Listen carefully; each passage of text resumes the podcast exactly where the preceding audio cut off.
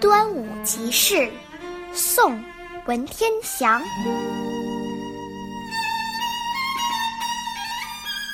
五月五日午，赠我一枝艾，故人不可见，心知万里外。丹心照素昔，鬓发日已改。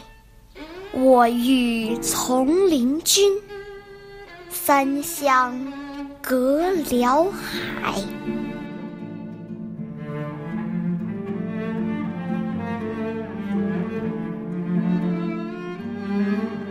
德佑二年，文天祥出使元军被扣押，在镇江逃脱后又被谣言诬陷。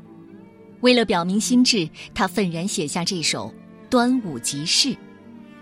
五月五是端午节，你赠我一枝艾草，去世的人看不见，新结交的知己却在万里之外。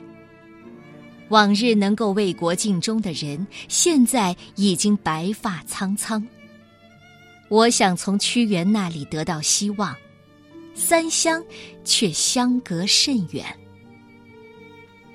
端午节欢愉的背后是文天祥的无奈，即使在这种境况中，他内心深处仍然满怀着担心赵素汐的壮志，让我们看到一位像屈原一样为国奔波却壮志不已的士大夫形象。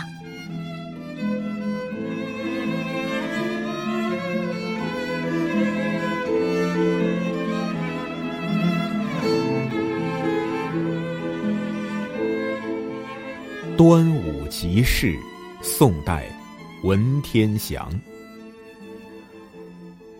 五月五日午，赠我一枝艾。